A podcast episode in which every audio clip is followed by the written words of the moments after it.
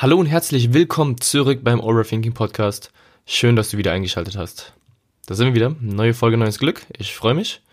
Zwei Wochen schon wieder vorbei. Bedeutet, ihr könnt ganz entspannt einer neuen Folge lauschen. Ähm, die meisten haben wahrscheinlich noch nicht mal die letzte Folge gehört. Beziehungsweise noch nicht mal angefangen, überhaupt den Podcast zu hören. Was ich auch okay finde. ähm, aber mich würde mal interessieren, wie ihr das eigentlich konsumiert, beziehungsweise wann ihr das Ganze konsumiert. Ich kenne das ja von mir, also ich höre ja auch sehr, sehr viel Podcasts. Und ich konsumiere das eigentlich nur, wenn ich unterwegs bin, beziehungsweise wenn ich von A nach B gehe, also in der Bus, in der Bahn oder zu Fuß. Scheiß Student hat kein Auto, ne? Kann ich, kann das nicht im Auto hören. Aber ja, viele hören das ja auch im Auto oder wenn sie zu Hause sind. Und bei mir ist es so, dass ich zu Hause gar keinen Podcast höre. Zu Hause lasse ich meistens Musik laufen, wenn überhaupt. Aber Podcast nie. Umgekehrt dafür, wenn ich unterwegs bin, höre ich keine Musik. Ich glaube einfach, dass Podcast, ja, ganz geil die Zeit überbrückt und dass das irgendwie die Zeit viel schneller vergehen lässt. Deswegen finde ich es irgendwie mal spannend, das auf dem Weg von irgendwo von A nach B zu hören, weil da die Zeit dann so gefühlt vorbeirast.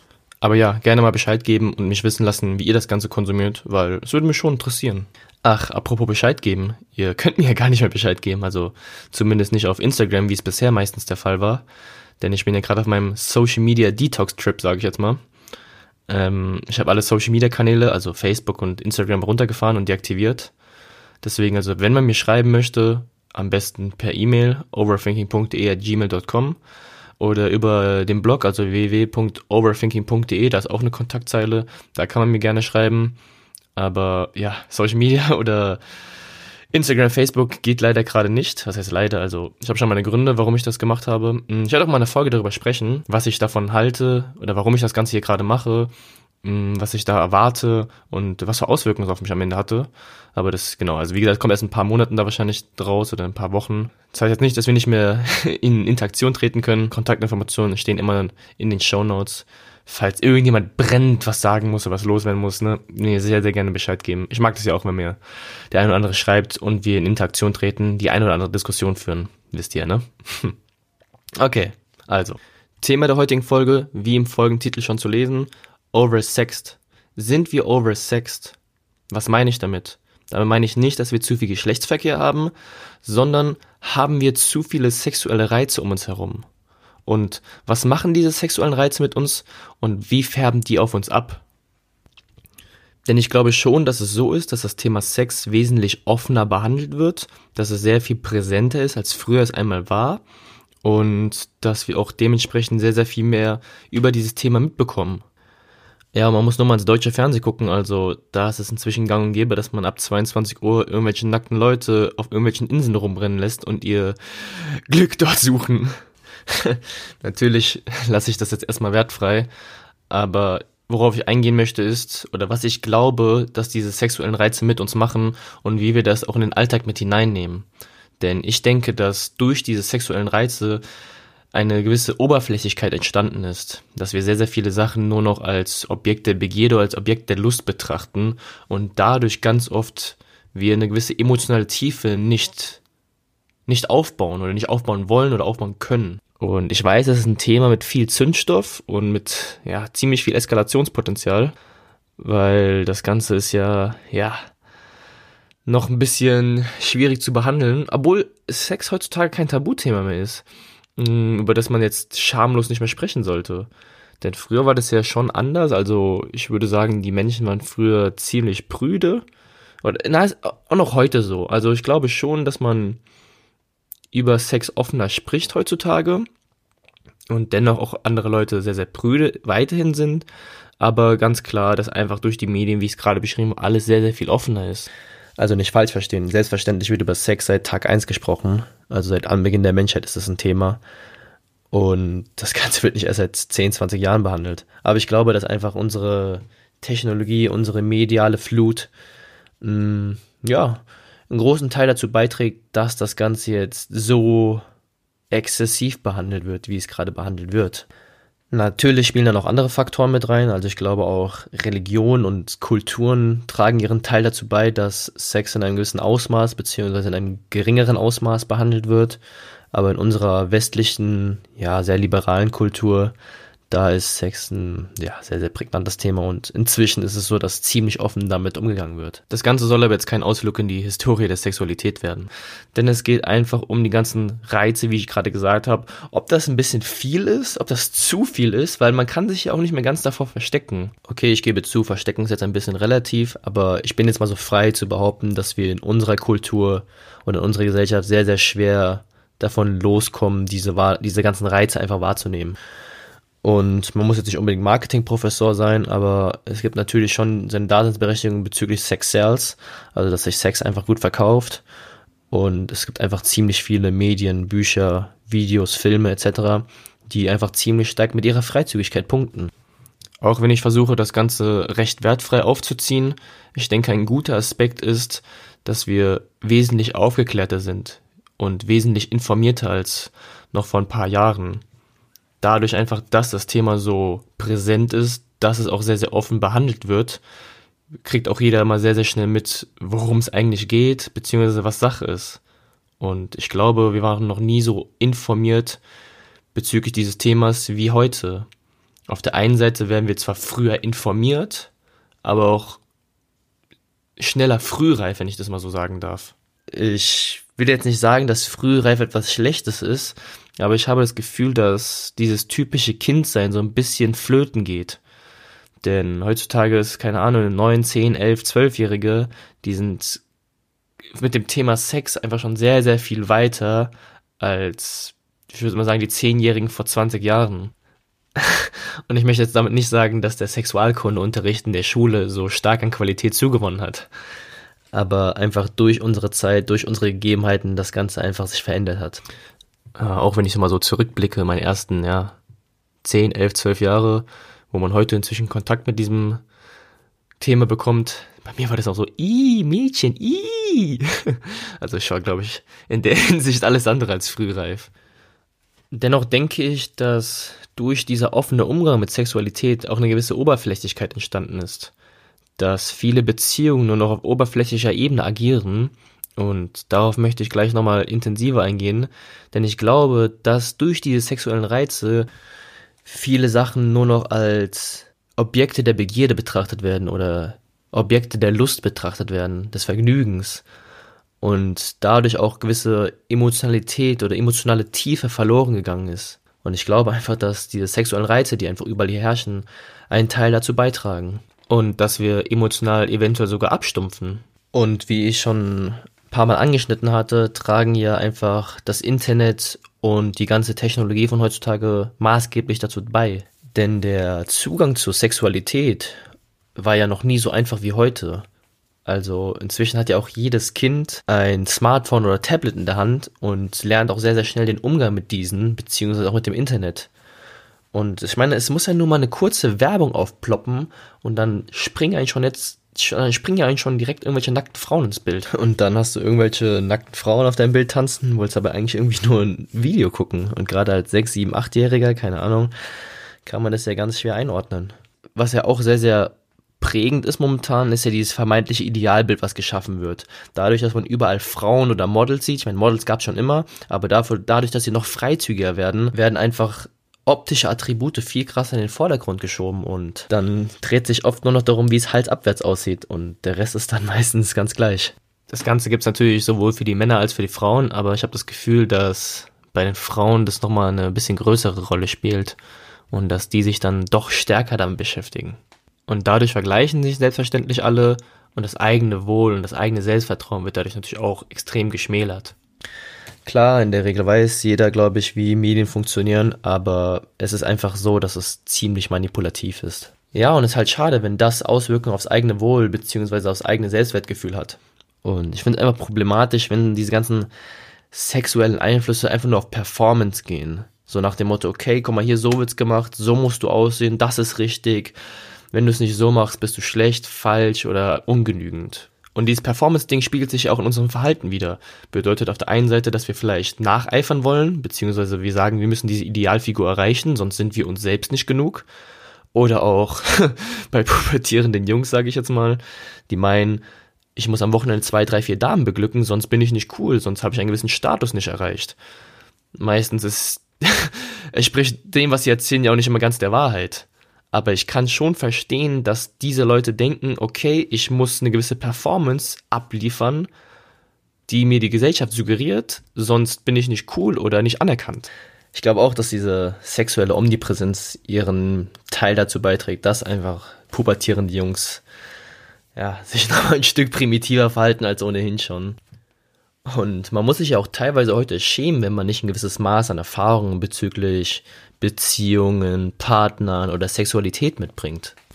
Bedeutet, wenn ich bis zum 18. Lebensjahr nicht 20 Damen beglückt habe, bin ich nicht mehr der Coole in der Clique oder habe einen gewissen Status verloren, irgendwie so in der Art, ne? Also bevor jetzt alle wieder ihren Tinder-Account hochfahren mit der Hoffnung oder der Intention, bis zum gewissen Lebensalter so und so viele Damen wegzuflacken.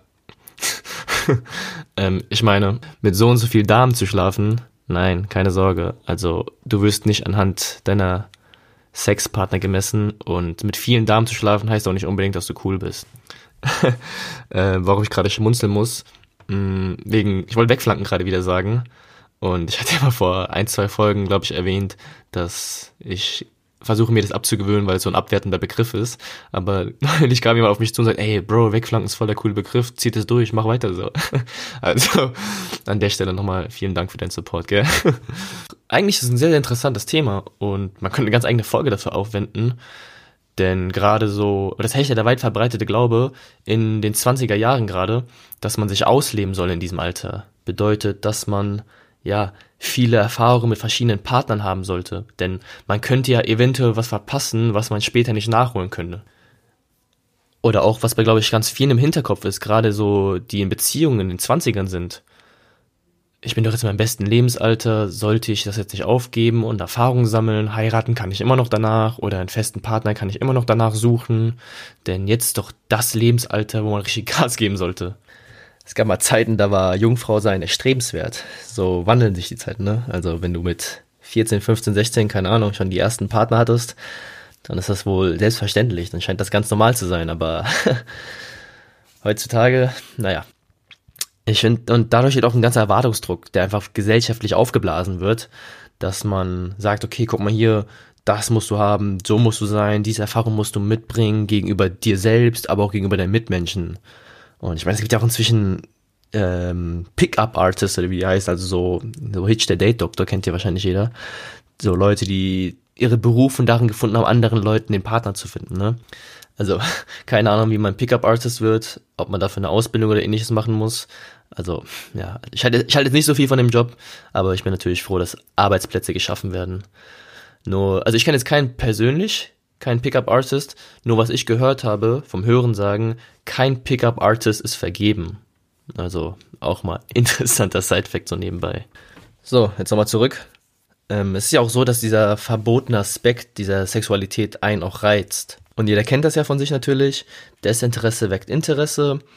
Und wenn ich mal so eine Seite aufploppen lasse, dann habe ich natürlich hier zwei Button. Der grüne Button sagt, okay, du bist schon 18 Jahre, du hast die Seite betreten, dann klick doch bitte hier. Oder der rote Button, nein, du bist noch keine 18 Jahre, du musst die Seite leider verlassen, bitte klicke hier. Mm, ja, dann drücke ich halt den roten Button, dann komme ich erst in vier Jahren wieder. Ja, ich glaube, diese Restriktion, wie ich sie jetzt mal nenne, hat die wenigsten Teenies bis jetzt abgeschreckt. Und es ist ja so, dass Verbotenes uns einfach immer sehr, sehr oft reizt. Und das muss jetzt nicht nur auf dieses Thema bezogen sein, das gilt ja allgemein im Leben. Und wir wollen ja mal das haben, was wir nicht kriegen können, weil wir schnell gelangweilt werden von dem, was wir haben, weil es zur Selbstverständlichkeit wird, weil es zu komfortabel wird.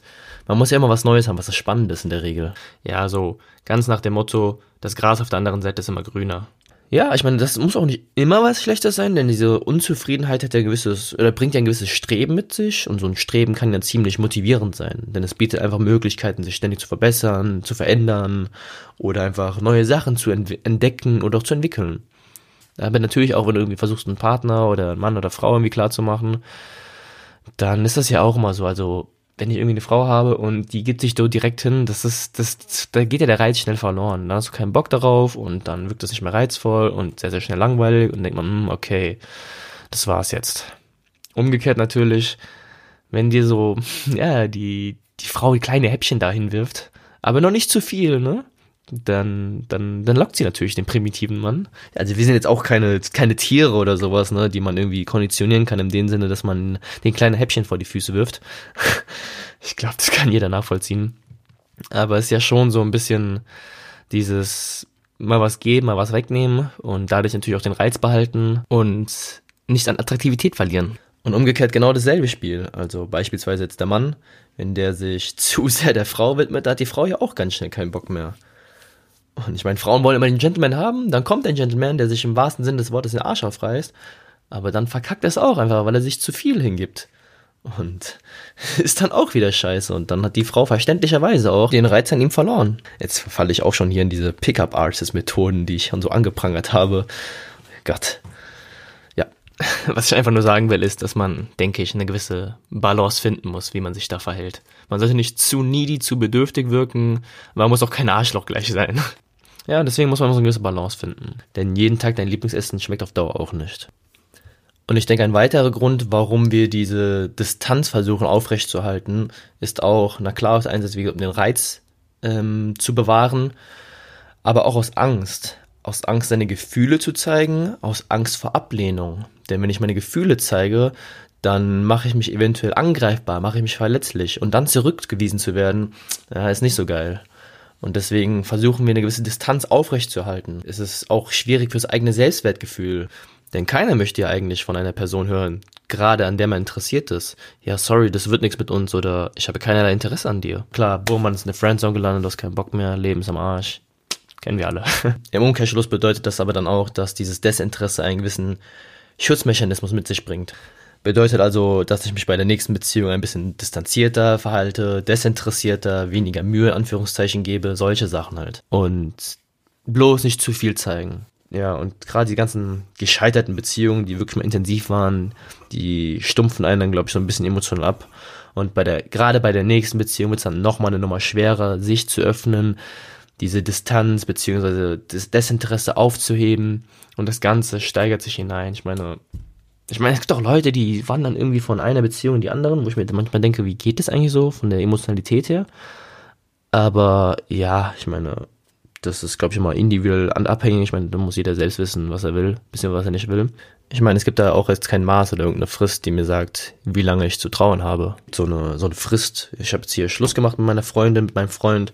Muss ich jetzt zwei Wochen mein Kissen heulen? Oder für jedes Jahr, dass ich in einer Beziehung war, muss ich einen Monat Pause machen. Ich meine, das gibt ja kein Maß. Das ist immer individuell natürlich abhängig von der jeweiligen Situation. Aber ja, ich glaube, ich denke mir schon, dass es schwierig ist, wenn man zum Abschluss der Beziehung einfach so eine krasse Emotionalität verbunden hat, die sich über Monate, Jahre aufgebaut hat, da dann irgendwie eine neue Beziehung zu gehen, ja, keine Ahnung. Aber ja, wie gesagt, muss jeder für sich selbst wissen. Ich bin kein Beziehungsratgeber und es soll auch kein Liebespodcast oder Beziehungspodcast werden. Obwohl ich schon das Gefühl habe, dass Frauen dieses Desinteresse weckt Interesse ein bisschen besser drauf haben als die Männer. Ähm, und ich meine, ich habe auch das Gefühl, dass Frauen meistens am längeren Hebel sitzen. Oder auch gut, wenn man mal als Mann, das ist glaube ich da ein bisschen präsenter, wenn man als Mann mal eine Abfuhr bekommen hat, dann ist es so, dass ich entweder sage, okay, jetzt lasse ich's, sie hat mir einen Korb gegeben, ich gebe auf, keine Ahnung, ich probiere es bei den anderen. Oder man setzt sie ins gefühlte Halbheiligtum, man hat einen Korb bekommen und denkt, oh, jetzt muss ich Vollgas geben, weil jetzt ist mein Ehrgeiz so groß, jetzt muss ich sie erobern, aber ja, man kennt das, man steigert sich dann ein bisschen zu sehr rein. Oft wird das eher kontraproduktiv, als dass es zum Erfolg führt. Aber oder auch so dieses, äh, diese, diese, diese Schreibspielchen bei WhatsApp, bei Instagram. Oh Gott, kann ich kotzen ich habe dir geschrieben, jetzt musst du mir schreiben, ich habe dich letztes Mal zuerst angeschrieben, jetzt musst du mich zuerst anschreiben, schreib nicht so viel, das wirkt dann auch wieder zu aufdringlich, schreib portioniert, oh Gott, Mann, schreib einfach, was du denkst, ey. Aber klar, es kommt dann wieder so, ey, der schreibt mir jetzt zwölfmal am Tag oder sie schreibt mir jetzt zwölfmal am Tag und das wird dann auch wieder ganz schnell zu viel und zu aufdringlich und ja, dann muss man sich immer seine optimale Strategie zurechtlegen, wie man das Ganze am besten herangeht. Oh Gott, hör auf, ey. Und ja, also also gerade so diese Social Media Dinger, also da könnte ich wirklich kotzen. dieses Hin- und Herschreiben, wie schreibe ich dem anderen, was für eine Ration schreibe ich ihm. Ah, schrecklich, diese Spielchen. Mm, deswegen, also, da denke ich mir ganz, ganz oft, was soll das? Also ich habe schon das Gefühl, dass man so nach einer Zeit ein bisschen da rauswächst, aber früher war das echt, das war schon manchmal ein Krampf. Ich meine, dieses, wie gesagt, dieses Verhalten ist am Anfang noch ein bisschen interessant, man kann Spannen halten, ein bisschen hin und her, wie gesagt, man will nicht komplett zu offen wirken, ein bisschen Desinteresse weckt Interesse, keine, damit habe ich gar kein Problem, aber irgendwann, da muss doch mal dieser, dieser, dieser, dieser Grad in Emotionalität entstehen, wenn es was langfristig werden soll. Und ich glaube, wenn wir uns immer so verhalten, dann fehlt das einfach.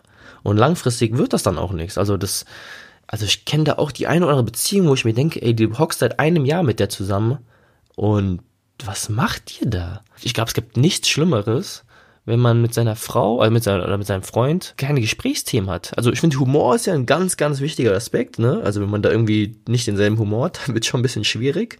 Man muss nicht immer dasselbe lachen, ne? Aber irgendwie schon auf einer halbwegs soliden Wellenlänge sein. Aber wenn man keine Gesprächsthemen hat, weil man nichts zu erzählen hat, weil man sich nichts erzählen will, oh Gott, das ist ja schrecklich dann. Also, dir vor, du sitzt mit deinen Freunden irgendwo im Restaurant und bist du oft hier? Hm, schönes Wetter heute, oder? Ja, ja, war heute etwas kühl. Aber hab mir noch eine Jacke geholt. Hm, okay, interessant. Was soll das? Das ist doch ja, aber wie gesagt, also da muss jeder wissen, wie er seine Beziehung führt, aber ja, sorry, äh, ihr seht, ich steigere mich da manchmal ein bisschen hinein, aber also manchmal denke ich mir echt, wie wenn ich so Paare sehe, wie habt ihr eigentlich zusammengefunden? Wie habt ihr länger als zwei Wochen zusammengehalten? Also, keine Ahnung. Ah ja, jedem das seine, also. Nochmal zurück. ja, äh, worauf ich hinaus will, ist, glaube ich, dass einfach eine sehr, sehr komplizierte Bindung entstehen kann, wenn man diese Emotionalität einfach versucht nicht zu intensivieren. Das Ganze klingt immer ein bisschen einfacher als ist. Wie gesagt, das ist immer noch individuell und beziehungsabhängig, wie das Ganze läuft. Aber ich glaube, dass irgendwann so eine Bindung entsteht, die auf einer gewissen oberflächlichen Basis agiert und wo ganz, ganz viel noch aus Komfort entsteht. Bedeutet also, ich weiß diese Beziehung oder meinen Partner nicht mehr als solchen zu schätzen, sondern die einzelnen Zeiten, die ich mit ihm verbringe, die einzelnen Momente, die sind einfach nur noch Gewohnheit, Selbstverständlichkeit. Ich gehe zu meiner Freundin, weil ich es einfach jeden Tag tue. Ich gehe einmal die Woche meine Freundin essen, weil es einfach Routine ist. Aber dass die Freude am Tun geht ganz schnell verloren, einfach nur noch aus Gewohnheit und Selbstverständlichkeit oder weil es Tagesordnung ist. Und ich glaube, dieses Bewusstsein verlieren wir ganz schnell. Und um jetzt mal den Bogen wieder zurückzubekommen zum Oversexed, denn ich glaube, dass diese Oberflächlichkeit doch auch aus diesen sexuellen Reizen resultiert.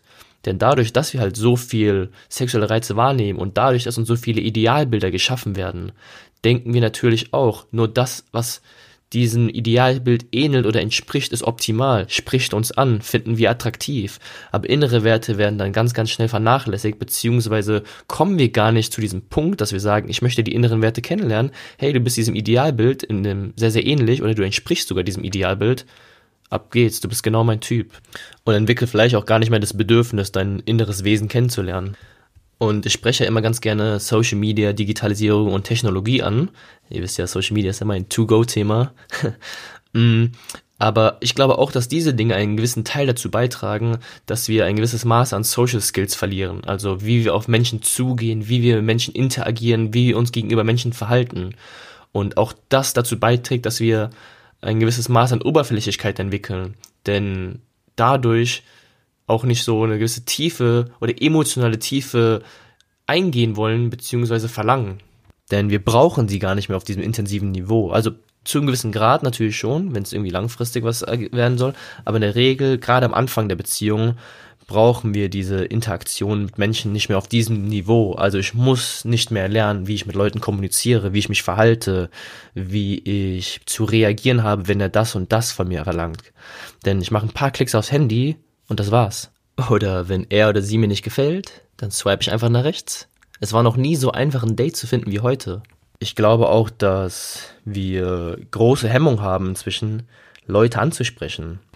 Ich meine, klar, wir leben in einem Zeitalter, da kann man einfach ganz gut Leute online kennenlernen und das ist einfach super einfach und das muss man auch zu einem gewissen Grad akzeptieren und das muss auch nichts Schlimmes sein. Aber ich finde es einfach sehr, sehr schade, dass man viele Bindungen, Beziehungen, das muss jetzt noch nicht mal auf, also auf Mann-Frau-Ebene sein, sondern einfach wirklich mit Freund, Freundin, Partner etc. auf ganz normaler freundschaftlicher Basis, dass man ganz, ganz wenige Bindungen intensiviert. Oder Klassiker, man sitzt im Meetingraum und das Meeting ist vorbei, klatscht, erster Griff zum Handy, erstmal gucken, habe ich was verpasst in den letzten Minuten. Aber es kommt nicht mehr vor, dass man im Meetingraum sitzt und, keine Ahnung, bevor das Meeting losgeht, dass keiner sein Handy rauszückt, dass man Blickkontakt mit den Leuten im Raum sucht und sich dann einfach unterhält. Einfach ganz normale Diskussionen führt oder einfach einen Dialog eingeht. Und dass man seinen Gegenüber einfach Sachen fragt wie, hey, wie geht's dir? Ich habe gehört, du hast ein bisschen Stress in der Familie. Ich hoffe, es ist alles in Ordnung. Das macht man heutzutage kaum noch. Denn der Griff muss ja erstmal sofort zum Handy gehen. Habe ich irgendwas verpasst? Wer hätte mir denn schreiben können dieser Zeit? Und so weiter und so fort. Oder ich meine, wie oft kommt es vor, dass man irgendwelche Leute, fremden Leute anspricht im Café oder ähnliches? Ich meine, man kriegt ja gerade so auf die Reihe, die Hemmschwelle zu überwinden, mit seinen eigenen Leuten einen Dialog zu führen. Dann auf fremde Leute nochmal zuzugehen und diese anzusprechen. Also, die Hemmschwelle ist da so groß. Es ist auch absolut zur Normalität geworden, dass man beim Laufen das Handy in der Hand hat. Ja, das Handy ist sogar schon Teil der Laufmechanik gefühlt. Oder auch, wenn man im Café oder im Restaurant ist, ist es vollkommen normal, dass das Handy von jedem auf dem Tisch vor ihm liegt. Während einfach mal, während man mit Interaktion mit anderen Menschen ist. Da, also, da sage ich doch meinem Gegenüber schon automatisch, du bist nicht die wichtigste Person für mich in diesem Moment. Und glaub mir, nur weil du jetzt das Display nach unten zeigen lässt, wird's auch nicht besser. Mach dein Handy in die verdammte Tasche, Mann. Oder lass von mir aus zu Hause. Also, wenn ihr zu zehn unterwegs seid, ihr braucht, ihr braucht nicht alle ein Handy. Oder worauf ich auch immer ganz gerne achte, ist der Blickkontakt. Also beim Gespräch, beim Sprechen. Es ist ganz, ganz selten, dass Leute sich beim Dialog in die Augen gucken. Dabei erzeugt ein Blickkontakt so viel Verbundenheit in einem Gespräch. Aber ich habe das Gefühl, wenn zwei Blicke sich treffen, dass sich ganz oft die Leute denken, oh Gott, jetzt muss ich mich scheuen, also jetzt verliere ich die Nerven und ich muss sofort weggucken. Und dabei sagt dieser Blickkontakt einfach nur, hey, ich höre dir zu, ich bin interessiert, wirklich an dem, was du erzählst. Ich lasse mein Handy auch in der Tasche. Du hast meine volle Aufmerksamkeit. Und der ganze Digitalisierung, Technologie und Internetkram macht uns ja sehr, sehr ungeduldig. Also ich bin ein großer Freund der Technologie, aber es ist einfach das große Ungleichgewicht, das herrscht. Einfach dieses Ausmaß, in welchem wir es nutzen. Aber durch diese Digitalisierung liegt einfach eine gewisse Ungeduld hervor. Denn es ist so, dass ich alles oder alle meine Bedürfnisse unmittelbar befriedigen kann. Bedeutet also, wie ich erwähnt habe, wenn ich ein Date haben will, dann mache ich ein paar Klicks. Ruckzuck geht das. Wenn ich was essen will, wenn ich was bestellen will, das ist auch in drei Klicks da. Oder wenn ich irgendeine Serie gucken will, da muss ich nicht jeden Dienstagabend vor der Glotze warten und hoffen, dass die Serie kommt und ich pünktlich zu Hause bin.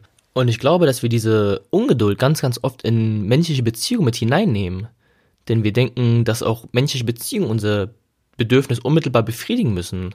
Dass es wie in der Digitalisierung idealerweise schnell geht und mit wenig Aufwand verbunden ist. Aber so ist das nicht der Fall, denn menschliche Beziehungen brauchen sehr, sehr viel Arbeit und auch sehr, sehr intensive Arbeit. Aber wir kennen diese Art von Arbeit nicht, weil wir einfach sehr, sehr komfortabel leben, weil wir durch die Technologie versuchen, unseren Lifestyle stets zu optimieren und mit wenig Aufwand zu verbinden. Und das ist, glaube ich, ein großes Problem, denn wir verlieren einfach die Fähigkeit, wirklich mit Menschen zu interagieren, weil es Zeit, Geduld und auch ein bisschen Anstrengung benötigt. Und das kann ja unsere Generation überhaupt nicht. Oder zumindest nicht sehr gut. Und ich würde mir einfach wünschen, dass wir ein viel, viel stärkeres Bewusstsein wieder für Emotionalität schaffen. Dass wir unsere Social Skills wieder im Offline-Leben stärken. Dann bin ich mir sicher.